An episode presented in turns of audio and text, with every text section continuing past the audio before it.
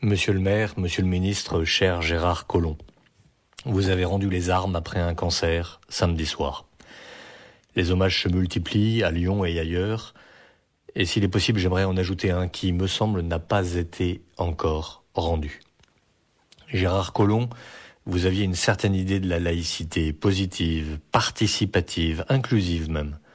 À Lyon se tenait deux fois par an le déjeuner Concorde et Solidarité qui réunissait les représentants des cultes juifs, chrétiens et musulmans.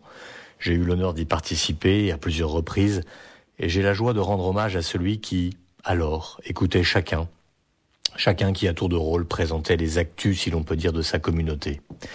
Vous vous intéressiez pour de vrai aux faits religieux. Homme de lettres, professeur, vous aviez une culture immense qui vous permettait d'en parler avec justesse. En dix années passées à Lyon, je pense vous avoir entendu des dizaines de fois dans le cadre de discours euh, protocolaires du 8 septembre, des célébrations des armistices de 18 et de 45. Et je peux le dire, je ne vous ai jamais entendu dire une seule banalité. On est d'accord avec vous ou pas, mais vos discours étaient construits, nourris et nourrissants. Cette laïcité à la lyonnaise pourrait inspirer bien des mères qui sont en train de consciencieusement scier l'arbre de Noël sur lequel nous sommes pourtant tous assis. Oui, que cette école lyonnaise inspire une laïcité à la française dont nous avons tous vitalement besoin. Je me souviens qu'après votre élection, on ne savait pas alors qui vous étiez, le diocèse de Lyon avait envoyé monseigneur Payen, le fondateur de RCF, en émissaire spécial pour demander timidement si le nouveau maire serait représenté au vœu des échevins. La réponse ne se fit pas attendre.